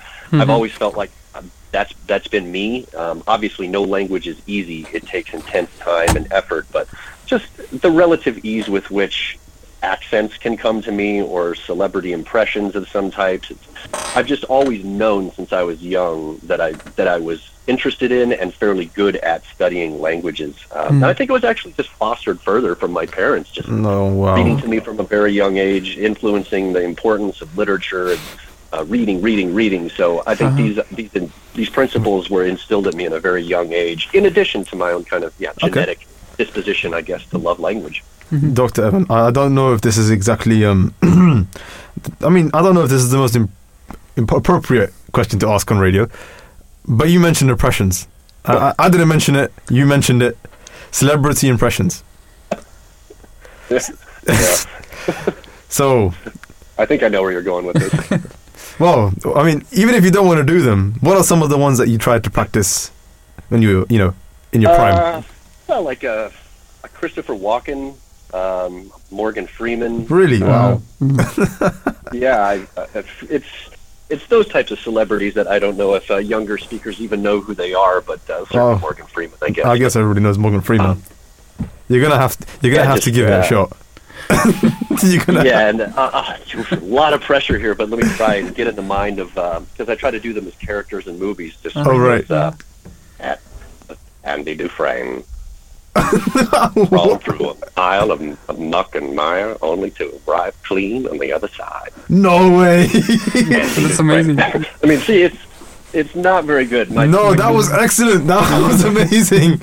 Wow, I mean, I'm, I, we're not that young, and we're not that old, so we know who Morgan Freeman is, Yeah. and that was, I would think, almost exactly the Yeah, same. Yeah. So next time we will call you onto the show as Morgan Freeman to give us expert I am ins. happy to provide. But with that, unfortunately, You know, that's all we've got time for today. Uh, Evan, uh, Dr. Evan, rather. Dr. Evan, Master of Linguistics and Celebrity Impersonations. Thank you very much for coming on to the show, and we would love to have you uh, um, on again sometime soon. I think we need to do a show now Yeah. on uh, on impersonations. We have to do it. Thank you very much. Assalamu alaikum, and peace be upon you. Thank you. Absolutely. Assalamu alaikum, and uh, have a great day, you all. You too, guys. You too, take care. That was Dr. Evan Ashworth, who, who, as we have said, was a, or is rather a lecturer in the Department of Communication and Journalism at the University of New Mexico, and he received his PhD and his bachelor's in the University of New Mexico in 2013. We had a great chat right now about how really knowing multiple languages can really broaden your horizons. Isn't that right, Imran? Absolutely. Another thing, uh, as uh, Doctor, you know, um, mentioned that Evan mentioned that, you know, uh, learning new languages, it really, you know, um, uh, uh, it really, you know, uh, basically, you know, you have more knowledge by learning languages, and he gives so much example that by learning new languages, you can understand different phrases and you you can understand different cultures, and also understanding that why people speak or you know behave in a certain way. So I think this is a very uh, good thing to learn.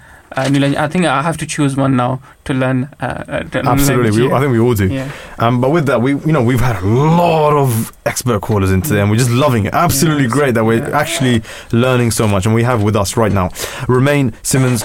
Professor, who is an award winning teacher and CXC examiner with 15 years of experience and 15 merit list awardees. Welcome to the show, Romain. How are you doing today?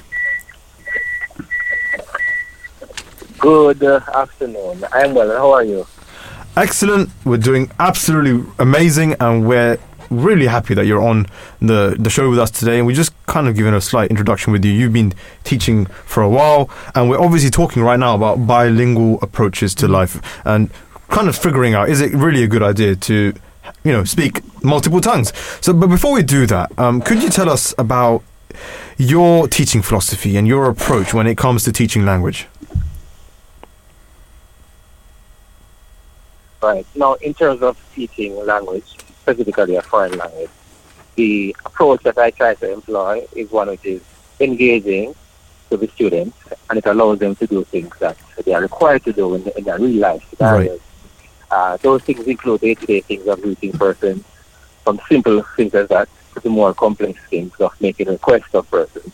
Mhm. to ensure that the lessons that you're doing they are tailored so that they, they fit that and the students can immediately see that, wow, if I were to be interacting with somebody, because I teach Spanish, all right? Mhm. Or to be interacting uh, with somebody from, you know, one of the many countries that are Spanish speaking, one of the millions of persons who are, you know, or who speak Spanish, then I would be able to make this particular request of the person.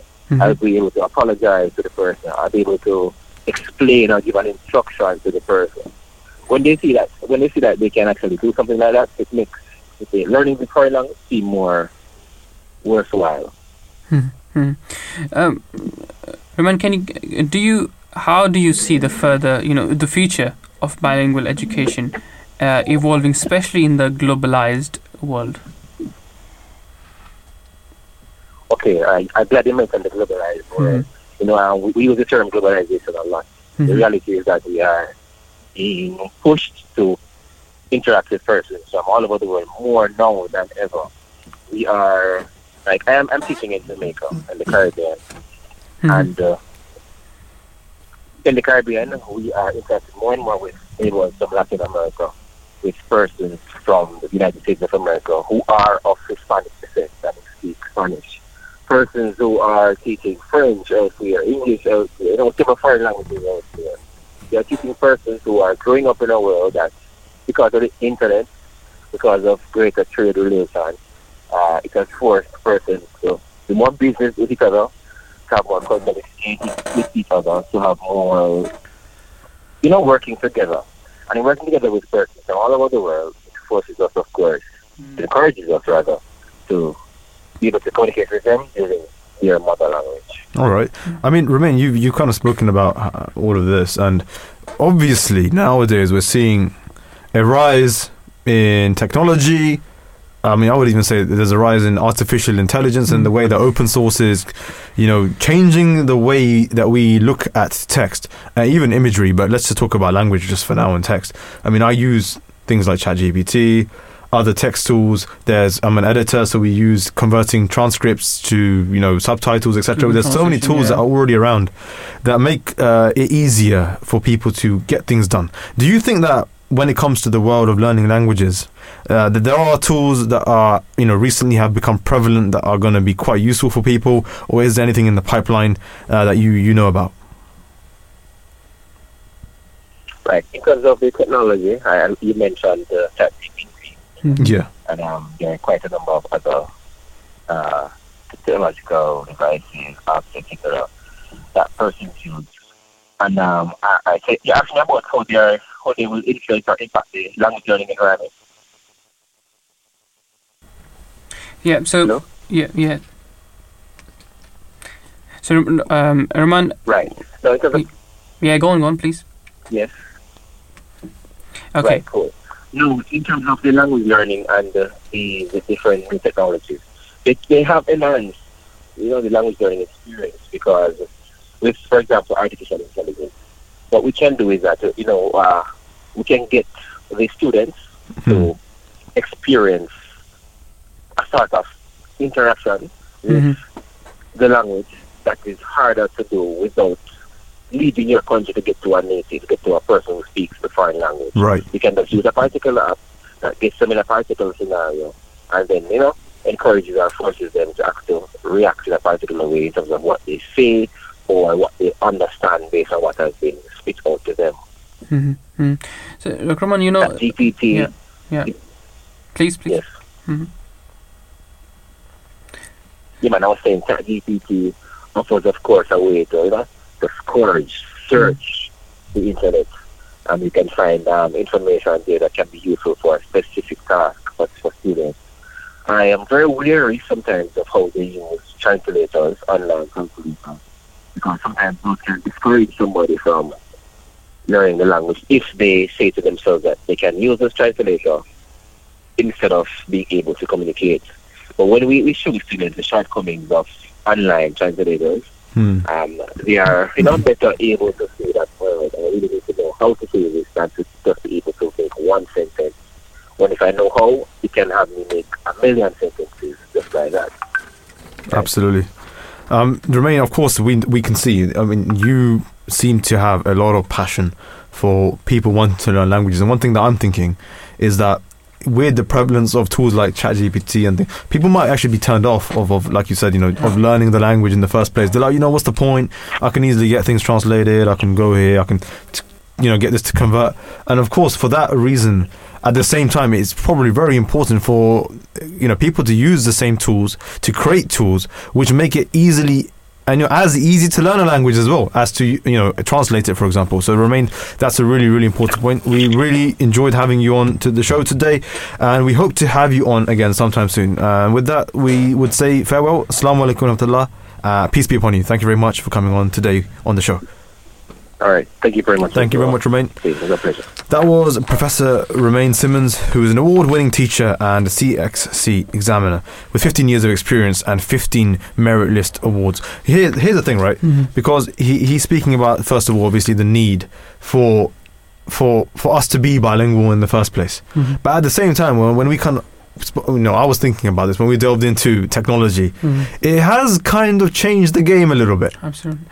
Has it not? I think I think in my opinion, uh, for example, you know, sometime um, if I have to do the translation uh, English to Urdu, I use Hmm. instead of you know um, uh, instead of you know putting my own effort, I sometimes use you know Google Translation or similar tools like that.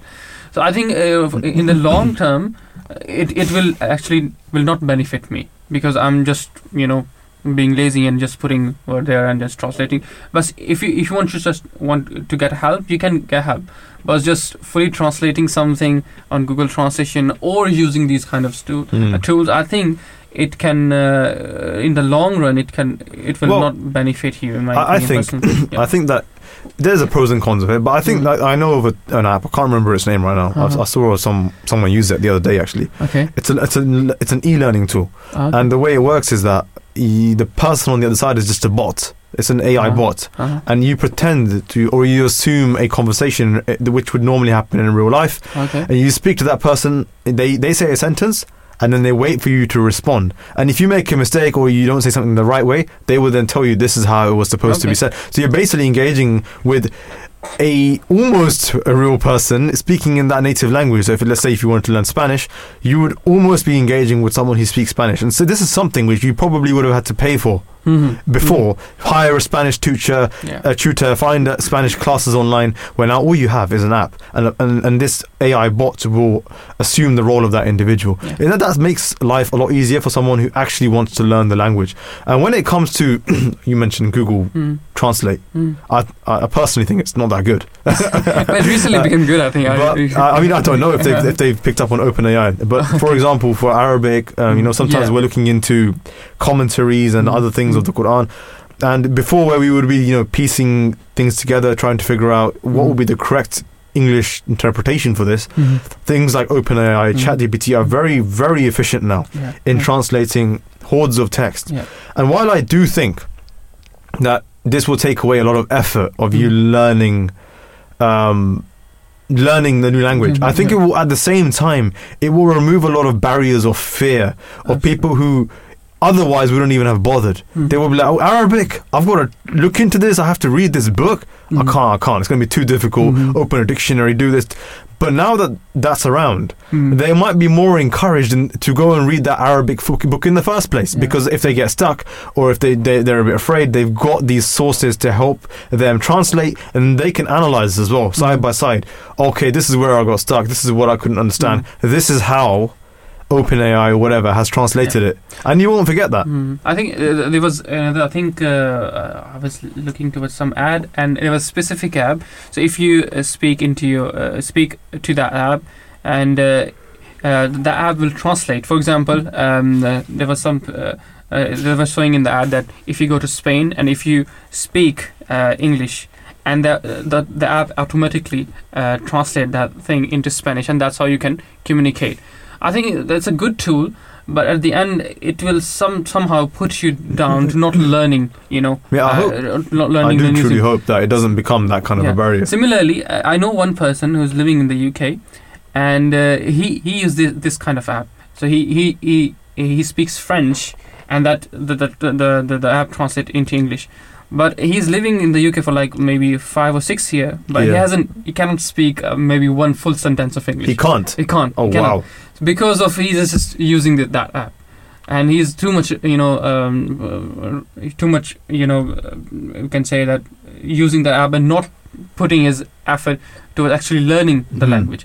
So I think sometimes it can really, you know, it can become a hurdle in your in your. It, it language. does sound like it Mhm. definitely can, Mhm. and I, mean, I hope that it doesn't really. but yeah, you're right. Um, you know, there's spoken language. Like if you said you you spoke you speak Urdu, for example, I Mhm. speak English. Mhm. Uh, we learn Arabic. We've learned a bit of Persian, Persian. or whatever. Yeah. Mm. Um, there's a spoken language and then there's a grammat- grammatical Yeah. side of language. Hmm. And personally, for me, I don't know why. I really like the grammatical side of language Okay. because it's like maths to me. It's like it all clicks. It's like here's the rules. You do this and you do this, you get that. Uh-huh. You add this to this and then you get that. And especially with things like Arabic, which are very structured languages, Uh, everything just makes sense. And it's for me, it's like an OCD language. It has to make sense. Like if it doesn't, if a word is shaped in a certain way, and it and, and it's not making sense to you, why does it look like that? Hmm. I'll get annoyed by that. Th- That's totally opposite for me because funny I don't like the grammatical side of the language because it's too much for me. I don't I don't like the math as well. So for me, it's all about structure and you know uh, patterns. If the, that making the sense, that for me it's uh, it's making the sense. But if I go too too much into the details of grammatical, I forget everything. Really? So, yeah, I, I think for, for me, for me, when it comes to grammar, because when we had Dr. Evan on as well, he was Mm. talking about like uh, certain languages that have feminine and masculine, and then in Arabic you have even more meticulous things than that. You have certain words when they're cer- when they're pronounced in a certain way, Mhm. they they you know they express exaggeration. In other ways, they might express surprise. Mhm. In other ways, they might express grandeur, and it's the same word Mhm. but it's just s- written in a slightly different way. Yeah. Um, what they call in Arabic bab, which means Yeah. await. Yeah. So, for example, you have the word um, akbar, which means the greatest. Mhm. But then the word, same word, ta transformed into kabir, Mhm. means something else. Uh, you know, and there are so many different types of words that come from the same, stem from the same noun or the same verb, even, but they'd mean different things if you put them in a certain way. And that makes me appreciate that word even more than before. But to know that, I think if you speak to someone who speaks Arabic or English, but they've never really understood the grammatical side of it, Mm. they may not necessarily see it from that perspective or Mm. that angle. They've just taken it kind of for granted. And when Dr. Evan was talking about this, it kind of reiterated to me that while learning a, a language is, is important, if you really want to appreciate it and kind of get to know why is this word like this and Yeah. where did it really come from, you need to Mm. know a bit of the grammar. Absolutely. I mean, um, uh, other day I was uh, reading actually a, a book of the Promised Messiah, in, in which he mentioned that in Arabic for the camel, there's more than uh, 700 names for just for the camels. Wow. For, for different situations, for different environment, maybe a different color of camel, they have a each of, Yeah. of their situation they have a different name. For example, he was saying that um, the, usual word for camel is jamal, right? Hmm. But um, Ibl is the, that camel which leads in front from from front, and all of the camels, uh, you know, follow them. And usually Ibl of the Ibl is the camel, which is the have a very have experience of journeys, long journeys, and it really you know uh, navigate the way. Uh, uh, so uh, the Promised Messiah والسلام, was saying that uh, in this actually it's the verse of the Holy Quran أفلا ينظرون إلى الإبل كيف خلقت that um, uh, ponder upon uh, that how we created the Ibn. So uh, the Promised Messiah والسلام, was stating that in this verse we have a lesson of uh, leadership or there should be a one leader of Ummah, Wow. Caliphate. So that's crazy because Yeah. you might look at the word ibil and you'd be like, oh, it's a camel. Yeah. But within the Arabic language, Yeah. it doesn't mean camel. It means Yeah. so much more than that, right? Yeah, absolutely. So I think th- these small thing, if you know, then you uh, you have the ability to to you know uh, uh, to explain the Holy Quran. in You're right. Depth. you know, also this is it. Mm. And I think when Dr. Evan mentioned this, this you know thing of of kind of having different perspectives of language, perhaps this is what was going through my mind. Mm. I couldn't quite put my finger on it then, but I think Yeah. I just have put my finger on it. Mm. Because when it comes to the Arabic language and the Quran, which the Mm. Muslims adhere to, and we read the Quran and all of the verses and even just the words, Mm. they have multiple meanings. And you learn to appreciate that through the Arabic language. For example, if I say to you, observe the prayer, Mhm. what you mean might understand by that in English is just, mate, go and read your, your Fajr, Yeah. go and read your Zohar, Oh, and your. Asr and your Maghrib and your Isha, and maybe Tahajjud as well. Yeah. And that's what you would understand from it because that's, as far as I can, I'm concerned, as far as English can express that. Mhm. But Arabic goes way further because Right. it doesn't say observe the prayer. Actually, it says aqimus salah. Right. And Imran, I think you already know that aqimus salah doesn't just mean to observe the prayer, Yeah. but it means in one one meaning Mhm. to stand up your prayer, Absolutely. which Yeah. means what? It means that there are going to be times where you're going to get lazy and your the the quality and the the longevity and the the Quality. constance of your prayer will decrease Absolutely. and it will fall down in quality. So you need to pick it back up. Mm. Now, there isn't a word in English which can combine the word observe Justify and all of this Mm. into one word. Absolutely. And that's why learning multiple languages and using those words Mhm. instead of what you might have known in the beginning Mhm. can convey such a deeper meaning. Do any others come to your mind? Absolutely. I think uh, that is why the, when, when we read Holy Quran, Allah the Almighty says, I think is a very um, um, uh, very good verse regarding this topic. Allah the Almighty says in the Holy Quran, and among His sign in the creation of the heavens and the earth, and the diversity of your tongues and colors, in that surely are signs for those who possess knowledge. So Allah the Almighty is saying to us that you know uh, by looking towards why people have a uh, why people uh, speak in a certain way or uh, there's a different kind of texture or different kind of uh, you know um, I would say um, different kind of you know uh, stories or you know method which the, the people speak of their language uh, it's it's really you know uh, have something. I think we should do some research on this that uh, people speaking different languages what thoughts and why they they can speak they can thought in certain way. And you know i think the doctor it was our first guest who was saying that you know um, in in Engli- in english we say that you know when we are referring to past that you know uh, in uh, in my behind this thing happened but in in other language it, we doesn't you know really use that Hmm. thing. So in in this verse allah the almighty saying that human progress is closely linked with the diversity of tongues and colors. And this diversity again points to a design and a designer. That designer is the creator of heavens and the earth. Underneath that diversity of tongues and colors which has resulted in diversity of civilization and cultures there lies a unity the unity of mankind. This oneness of unity leads to the inevitable conclusion of the oneness of its creator. I mean, speaking of the heavens and the earth, again, like with the Arabic language, it's it's quite particularly peculiar Mm. because we have a verse of the Quran which says وَكُلٌّ فِي فَلَكٍ يَسْبَحُونَ Mm. For example, and what this translates to, uh, again, English can only so much translate it, uh, that everything mm-hmm. is in an orbit. Mm. And this whole verse, and it's a longer verse, so I'll, I'll just quote it a part of it, talks about how the moon and the sun and the earth are all in an orbit. okay And then it continues to say that everything indeed is in an orbit. First of all, to have particularly known these details in the time of the Prophet Muhammad sallallahu alaihi wasallam wasn't as easy hmm. as it is now. So first of all, that itself elucidates, uh, elaborates the fact that this is some kind of divine scripture. Hmm. But furthermore, if you look into this, kullun fi falakin means everything is in an orbit. This is hmm. what the English can express. But in Arabic, not only does it say this, it's a palindrome, which means that kullun fi falakin is spelt the same when you spell it forwards Mhm. and it's spelt exactly the same when you spell it backwards as well. Uh, Kullun fi falakin. So it's K L F I and then K L and then it'll be the same backwards as well in Mhm. Arabic, which is amazing. uh, And what that means is is that yes, everything is in an orbit, and if you put these letters together on a line, every single so the K at the one end will match the K on the other end, and you can literally draw a circular orbit around each letter. And this is Mm. a beautiful way of Mm. expressing something, not just through saying it, but through showing it. mm. And um, uh, for those of you who want to check this out, you can go online and, and research about palindromes in the Quran, for example, Mm. and other linguistic amazing things that have, have occurred. I think that's why in the Holy Quran, Allah said that this Holy Quran is a miracle.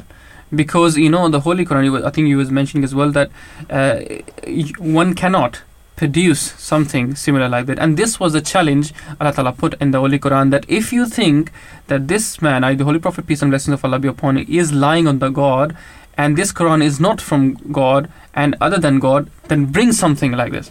And you know the the, the Arab, they are very eloquent in in uh, you know in their in their speech, in their uh, poetry, in their language, but uh, some some of the historians say that most of the Arabs, or some at least some of the you know poets, they leave the poetry after the after the Holy Quran reveal.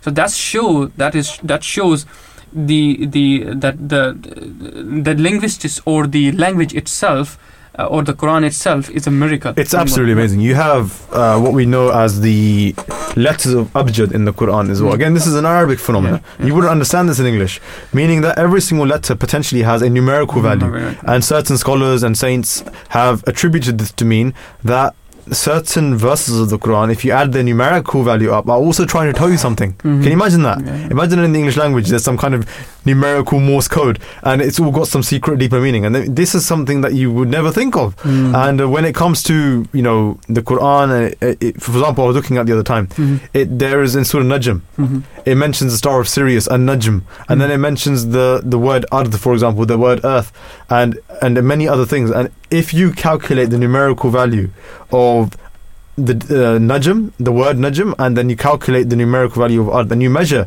the distance of letters between Mhm. those verses, Okay. the exact distance, or I think it was 69 point something light years, billion light years, Okay. is exactly the same numerical value it gives you uh, in that in that verse, Okay. Uh, which is quite crazy. Mhm. I'm not saying that that has to be factually like up to date, but what I'm trying to say is that this is how certain languages view things. They view things in a completely different way to what you might do so in English. Mm. And you can only know that if you know those languages. I think maybe our listeners are, are thinking like, why are we talking so much Arabic uh, about the language of Arabic? I'm going to answer that because over in, in the world there are more than seven thousand languages known in the world, and many researchers have conducted have uh, you know uh, concluded that Arabic loanwords have made into many languages.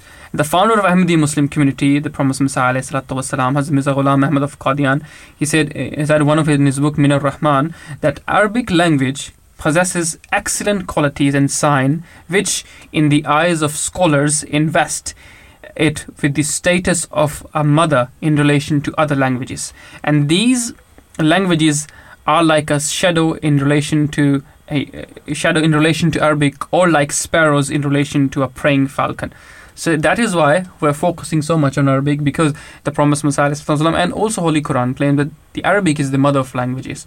And uh, in order to prove that, I want I recommend everyone to read his book Min rahman and uh, other books in which he states that uh, he explains that how Arabic is the mother of all languages and this is also the sign from God. That is why Allah Ta'ala revealed Holy Quran in the Arabic language because because it, it can explain the thing in very in very you know in very depth and in very simple words. Matt, it's amazing because you're reminding me about so many different things where the Quran, for example, says, um, uh, والسماء والطارق وما أدراك ما الطارق النجم الثاقب which means that and what will tell you what is the tariq and Mhm. everybody's like what what is the Quran saying something is a tariq Mm. and tariq in Arabic means something that knocks makes a knocking sound Okay. and it's talking and then it describes it it says that this tariq is an najm thaqib it is a star. An najm means star Okay. which makes a hole or pierces because najm uh-huh. a thaqib a thuqub means to pierce mm-hmm. something. Mhm. so some translators for a very long time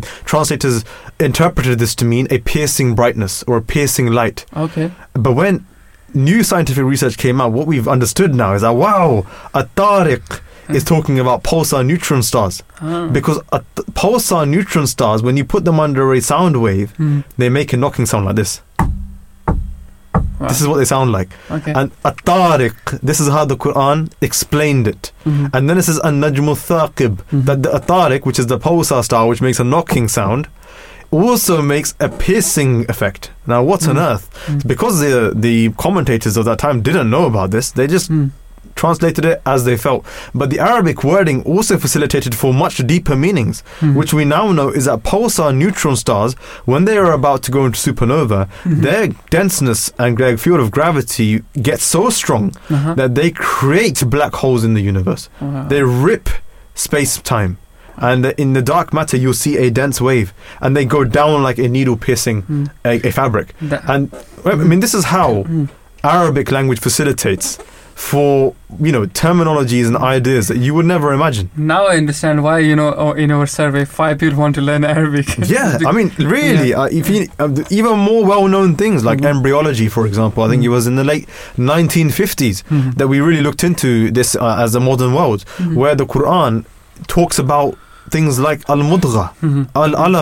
Al-alaqa, al-nutfa, Yeah. and these are all Arabic words. Where in, in, in, in English you're very limited in the way you can kind of describe what Mhm. they mean. Yeah. yeah. But al-mudgha, al-alaqa is talking about something inside a, a woman Mhm. that was is, is becoming a child and the way it explains it Mhm. is that it looks a little bit like something that's been chewed up Okay. what a strange way to Mhm. to explain something Mhm.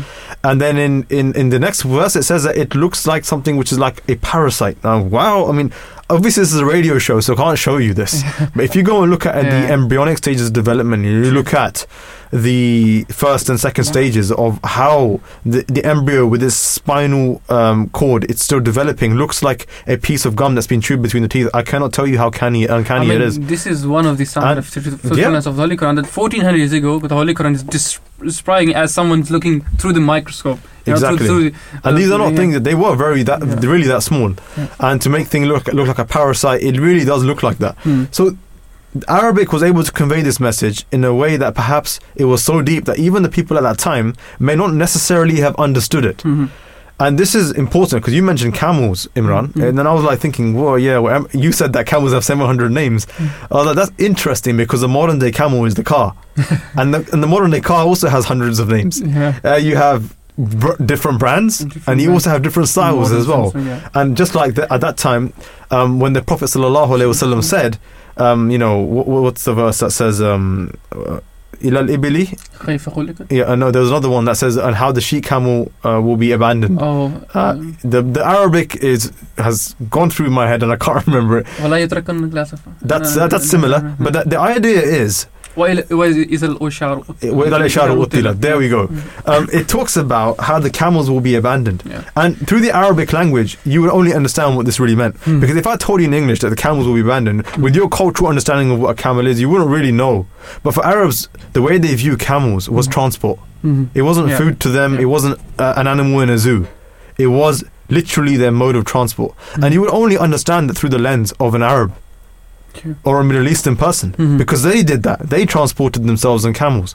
So for them to know in the Quran that it says that a camel will be abandoned, they would understand that to mean that a new form of transport would appear or Yeah. something would replace it. But that can only be understood if it's said in Arabic. Mm. Otherwise, if you put it into English or Spanish or whatever, they might understand a camel to mean something else. Yeah. It might be for them, like I said, a a, thi- a thing of attraction. True. It might be something that they eat. It might be something that they procure their medicines from. Mhm. We don't know. Yeah. And therefore, languages have different implications on what we mean and understand from them. This is, reminds me one of the you know hadiths in which the Holy Prophet ﷺ said that uh, the, one of these coming, uh, one of the sign of the of the of uh, of uh, of uh, you know second coming of the Messiah is that when the she she camel will be abandoned, and we interpret it as that this that the new transport will you know uh, will develop and people will use train and cars and left the camel. Wow. Uh, so this is the one of the truthfulness, uh, the sign sign of the truthfulness of the promised Hmm. Messiah. You're right. That, and he, he, I think he, he, he mentioned in his books that you know uh, this hadith and this the verse of the Holy Quran has has already be, been fulfilled in my personality.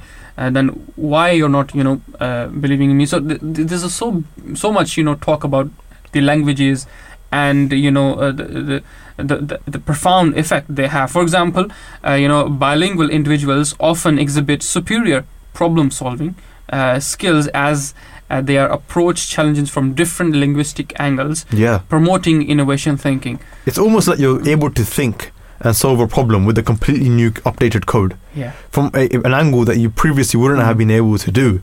I mean, these words give deeper meaning. I mean, I think in Urdu there's a there's a word which uh, dost, which means friend, Yeah.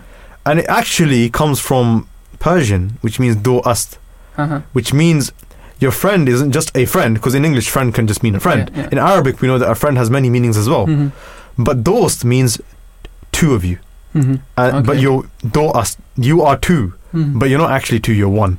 Okay. Your dost is a part of you. And the, the meaning that this infers in Urdu is that your friends are you. You should treat them like you're one person. Now, if you say this and you keep repeating to yourself that someone is your dost in Urdu, eventually you would come with this understanding that I need to treat Ah. them in a way that they are just like, Like me, me, and I am one of. We are one. And this is again, it just changes the way you think about what a Mm. friend is. Absolutely. In Arabic, uh, uh, those uh, the, the friend is called Siddiq. Yes. a one who you know who who speaks truth.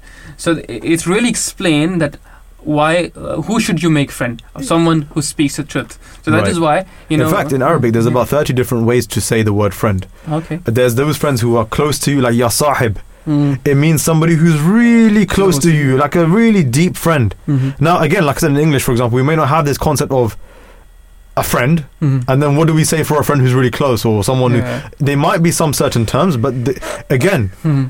every language portrays it differently. And in English, there will be certain words as well. Mhm. And I'm sure, and I'm- I'm not, I'm certain about this, Uh-huh. that, for example, a lot of the Urdu language uses English terminology because Yeah. it just doesn't have a, a replacement for it. True. And this is what I mean. Imagine if someone knows Urdu or, or Arabic but they don't know English. Mhm. They also wouldn't have a. They would be missing a code. Mhm. They would be missing a, a way of interpretation for for the modern world. Mhm. So being bilingual, it might not necessarily increase your brain cells Mhm. or immediately make you more smart, Mhm. but it gives you a platform to think differently, think more in broader horizons. And after having this conversation with you, I think I can't value that more, uh, you know, anymore. Than I, I, I want to value that as much as I could now. Absolutely, and I mean, there's a quite of, of uh, various way to learn a new language. For example, uh, you know, uh, studies show that uh, 600 or 750 hours it takes to le- to learn you to learn a new language, not fluently, but the basic. And also, you can use platform like you know, um, Trilingo, or you know, you can have uh, uh, people uh, where you can have a talk with them. And also reading books, taking professional lessons and stuff like Right. that. You can learn new language. Wonderful. And with that, we've come to the end of the Drive Time show today. We've had a blast, honestly, in the show. Mm-hmm. And we must thank our producers as well, Zainab, Fatima, Jamila Bryant, and Anila Tahir. Absolutely smashed it on the on the on the research here. And we will hope to see you guys again next time for the Drive Time show. That's tomorrow, Mondays to Fridays, four to six, live every single weekday. We'll be back for the Drive Time show on new topics. Until then, Assalamu alaikum peace be upon you. Here's the news.